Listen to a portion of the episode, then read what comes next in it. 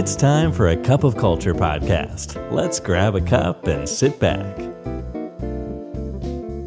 สวัสดีค่ะ ได้เวลาจิบกาแฟคุยกันเรื่องวัฒนธรรมองค์กร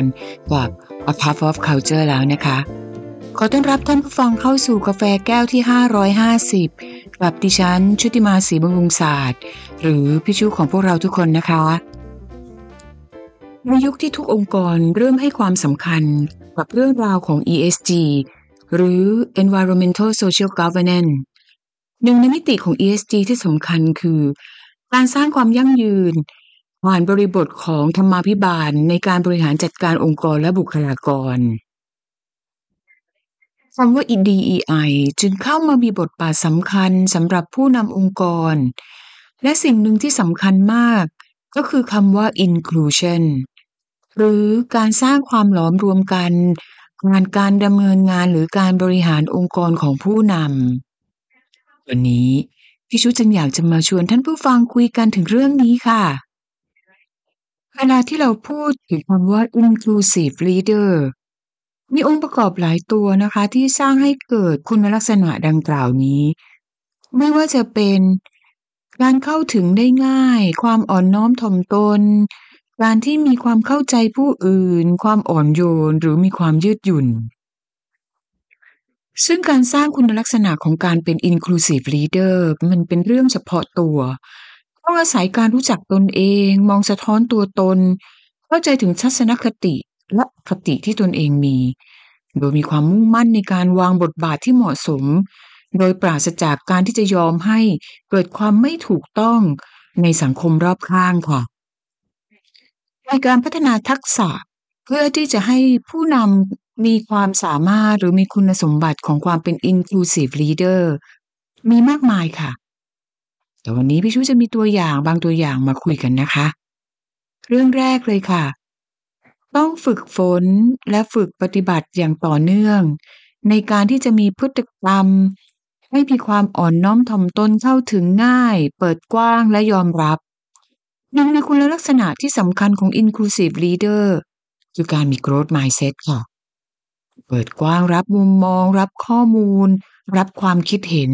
ของผู้อื่น และนำมาปรับใช้ประยุกต์ใช้ให้เกิดประโยชน์นะคะ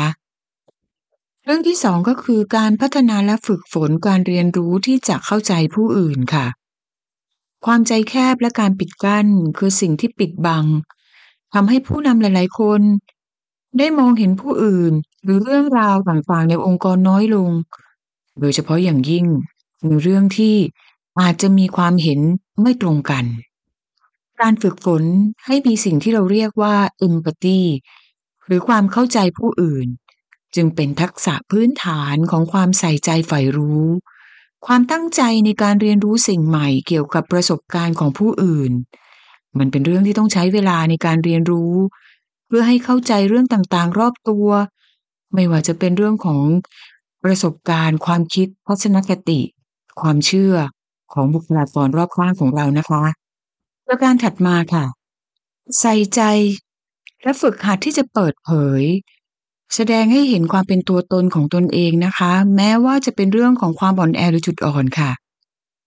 การฝึกฝนทักษะหรือ mindset ของ inclusive leader เป็นสิ่งที่ต้องอาศัยการเปิดใจของตนเอง เพื่อแสดงให้เห็นถึงประสบการณ์โดยองค์รวมนะคะในโลกของสังคมการทำงาน ผู้นำหลายคนต้องมีบทบาท มีสถานภาพ ในเรื่องของการควบคุม การดูแลการจัดการทุกเรื่อง แบบที่ต้องมีความมั่นใจ ซึ่งในความเป็นจริงแล้วเนี่ย คนเราก็อาจจะไม่ได้สมบูรณ์แบบ อาจจะมีความอ่อนแอ ความไม่รู้ ความไม่ถูกต้องตอนที่ผู้นำคนหนึ่งกล้าที่จะแบ่งปัน หรือเล่าเรื่องราวถึงจุดอ่อนต่างๆเหล่านั้น อาจจะทำให้ลูกทีม รู้สึกได้ถึงความเป็นตัวตนที่แท้จริงอย่างจริงใจ พนักงานของเราอยากจะรู้จักตัวตนของผู้นำอย่างเข้าใจความคิด และสำคัญที่สุดก็คือความเป็นตัวของตัวเองนะคะ และเมื่อเราในฐานะของผู้นำสามารถที่จะแสดงออกอย่างเปิดเผย อย่างอ่อนน้อมและถ่อมตน แบ่งปันเรื่องราว ว่าเราก็มีความท้าทายที่ต้องเผชิญหน้า และหลายครั้ง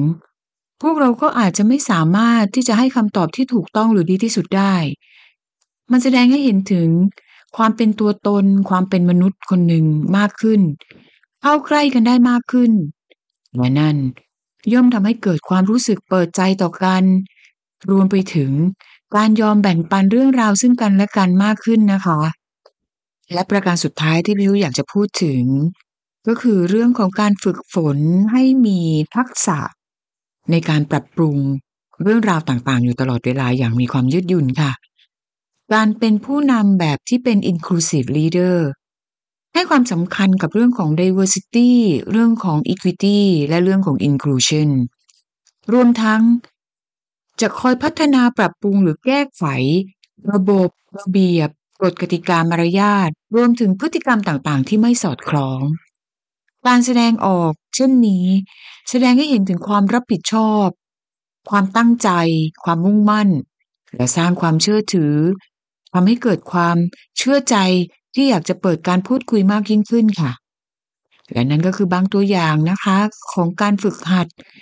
เพื่อที่จะสร้างภาวะความเป็นผู้นำแบบ inclusive ก็อยากให้ท่านผู้ฟังลองนำไปประยุกต์ใช้ดูนะคะ การสร้างสภาพแวดล้อมหรือธรรมาภิบาลแบบที่เราเรียกว่า inclusion นอกเหนือจากการที่เราจะสามารถพัฒนาทักษะผ่านตัวตนของผู้นำแล้ว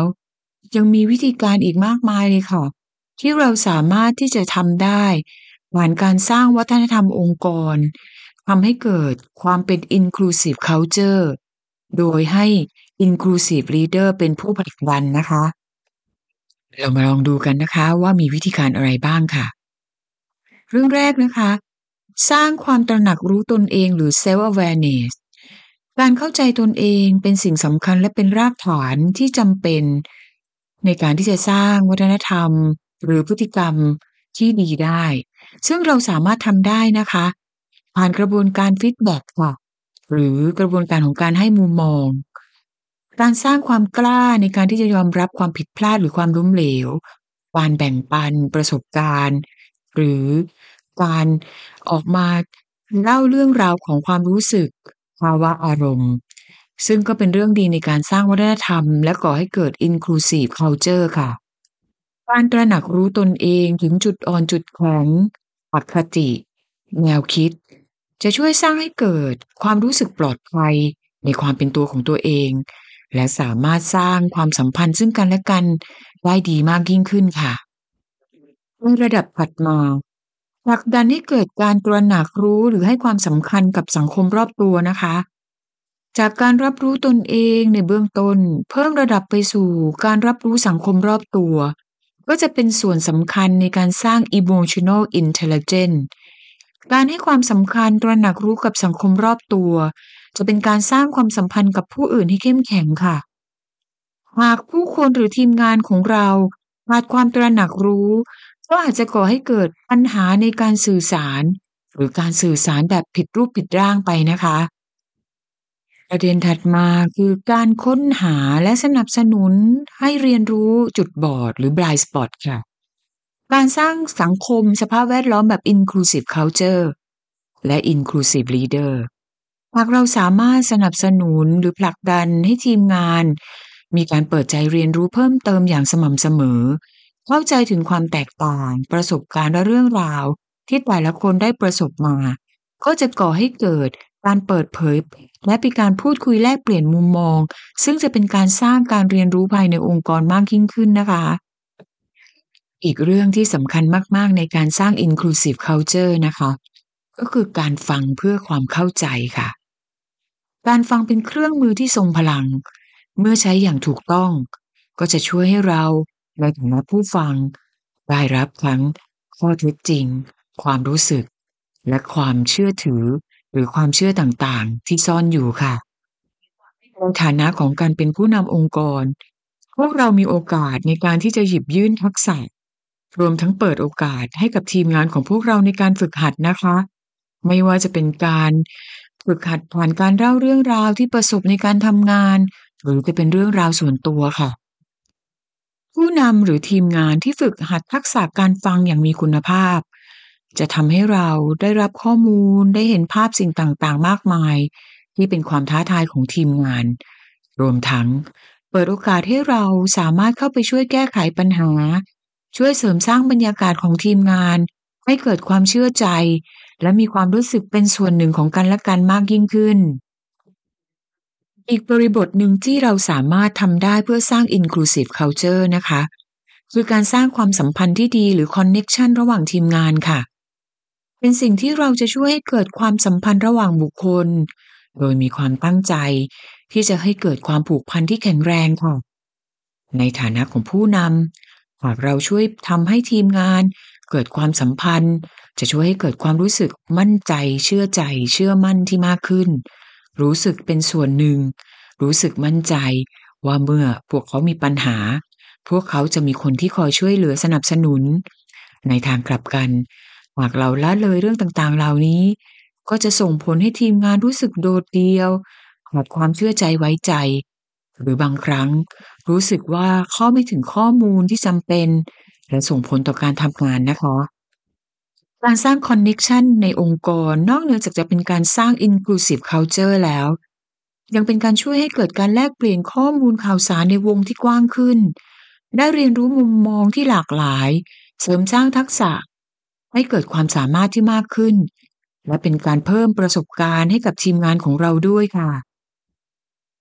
นอกเหนือจากบริบทของการให้ความสำคัญกับการสร้างสภาพแวดล้อมต่างๆ แล้ว การให้ความสำคัญกับการลงทุน ก็เป็นสิ่งหนึ่งที่จะช่วยสร้างวัฒนธรรมที่มี inclusive ด้วยค่ะ องค์กรที่มีแนวความคิดก้าวหน้า เข้าใจดีถึงความสำคัญและความท้าทายในการสร้างวัฒนธรรมใหม่ ๆ ให้เกิดขึ้น จะให้ความสำคัญในการลงทุนกับทรัพยากรในเรื่องนี้นะคะ ประโยชน์ของการสร้างความเป็น inclusive culture มีมากมายค่ะ ไม่เพียงแค่เป็นสิ่งที่ดีที่ควรทำนะคะ แต่จากการวิจัยยังพบอีกว่า องค์กรที่ให้ความสำคัญกับเรื่องของ inclusive culture และ inclusive leader ส่งผลให้การประกอบการความธุรกิจไปได้ไกลกว่าองค์กรอื่น ๆ ถึง 70%นะคะ ในมิติของการสร้างตลาดใหม่ค่ะ ประโยชน์ของ inclusive culture และ inclusive leader มีผลทั้งในระดับบุคคล ทีมงาน และองค์กรโดยรวมค่ะ ในระดับบุคคลแล้วจะเป็นสิ่งสำคัญในการปลดล็อกศักยภาพของพนักงงานนะคะ Inclusive Leader จะช่วยให้ Talent ในองค์กรได้มีโอกาสในการใช้ศักยภาพอย่างเต็มที่ ด้วยการเปิดโอกาสให้ได้แสดงออก เปิดรับมุมมอง รวมทั้งการแบ่งปันประสบการณ์ที่หลากหลาย รวมไปถึงการเปิดโอกาส ให้มีการทำงานหรือการสร้างประสบการณ์ใหม่ ๆ ใน Talent ขององค์กร จากการวิจัยพบว่าผู้นำที่แสดงออก และมีลักษณะของ inclusive leader จะช่วยสร้างความร่วมมือ ให้เกิดแนวคิดใหม่ ๆ โดยจะมีพนักงงานที่มีคุณภาพมากกว่าทีมอื่น ๆ ถึง 2.5 เท่าค่ะ ในส่วนของทีมงานที่จะได้รับประโยชน์ จะเป็นการช่วยปลดล็อกความรู้ความสามารถของทีมโดยองค์รวมนะคะ จากการศึกษาพบว่า ถึงแม้เราจะมีสมาชิกของทีม ที่เก่ง แต่หากว่าเราขาดการบริหารที่ถูกต้องและสร้าง inclusive culture ผลลัพธ์ก็อาจจะออกมาเป็นเชิงลบต่อการปฏิบัติงานของทีมค่ะ เพราะว่าทีมงานที่เก่งมีความหลากหลาย แต่ปราศจาก inclusive culture mindset ก็อาจจะสร้างปัญหาปั่นป่วน และลดทอนประสิทธิภาพ รวมถึงการมีส่วนร่วมกันค่ะ ในมุมของประโยชน์ที่มีต่อองค์กรโดยรวม ในองค์กรที่มี inclusive leader ที่ช่วยสนับสนุนและสร้าง inclusive culture จะก่อให้เกิดการผลักดันนวัตกรรมใหม่ ๆ และจากการวิจัยก็พบว่า จะส่งผลเชิงบวกต่อองค์กรมากมายค่ะ ไม่ว่าจะเป็นการช่วยสร้างตลาดใหม่ ๆ ได้ถึง 70%การนำนวัตกรรมความคิดใหม่ ๆ มาสร้างให้เกิดผลทางธุรกิจได้ถึง 75%การทำให้เกิดรายได้ที่มากขึ้นถึง 19%และช่วยให้การตัดสินใจดีขึ้นถึง 81%ค่ะ มาถึงตรงนี้แล้วท่านผู้ฟังคงจะเห็นแล้วนะคะ ว่า inclusive leader ใน inclusive culture จะช่วยให้องค์กรมุ่งหน้าไปสู่ความตั้งใจหรือเป้าหมาย เป็นผู้นำที่ช่วยผลักดันสร้างแรงบันดาลใจให้สอดคล้องสอดประสานกันทั้งในระดับบุคคลทีมงาน และในระดับองค์กร เป็นผู้สร้างและปลดปล่อยศักยภาพโดยรวม เป็นแชมเปี้ยนในการผลักดัน ความสำคัญของความหลากหลาย ช่วยสร้างนวัตกรรมใหม่ ๆ รวมทั้งช่วยสร้างความเป็นหนึ่งเดียวกันขององค์กร Inclusive Leader จะมีความมุ่งมั่นในการสร้างผลักดันแบบต่อเนื่องระยะยาว จึงเป็นพื้นฐานสำคัญของความสำเร็จขององค์กร ในการสร้างความมั่นคงยั่งยืนของธุรกิจ บุคลากร และแน่นอนที่สุดก็คือวัฒนธรรมขององค์กรค่ะ จะเห็นได้ว่า Inclusive Leader และ Inclusive Culture คือหัวใจสำคัญที่จะช่วยสร้างความเข้มแข็งขององค์กรที่เราต้องการนะคะพี่ชูจึงอยากจะฝากไว้กับท่านผู้ฟังทุกท่านที่เป็นผู้นำขององค์กรนะคะในเรื่องนี้ เราไม่ว่าเราจะตั้งใจหรือไม่ก็ตาม วัฒนธรรมจะเกิดขึ้นแน่นอนทำไมเราไม่มาช่วยกันสร้างวัฒนธรรมองค์กร ในแบบที่เราอยากเป็นกันล่ะคะ กาแฟหมดแก้วซะแล้วค่ะวันนี้ กลับมาติดตาม A Cup of Culture ครั้งต่อไปกับพี่ชูในโอกาสหน้านะคะสำหรับวันนี้ สวัสดีค่ะ And that's today's Cup of Culture. See you again next time.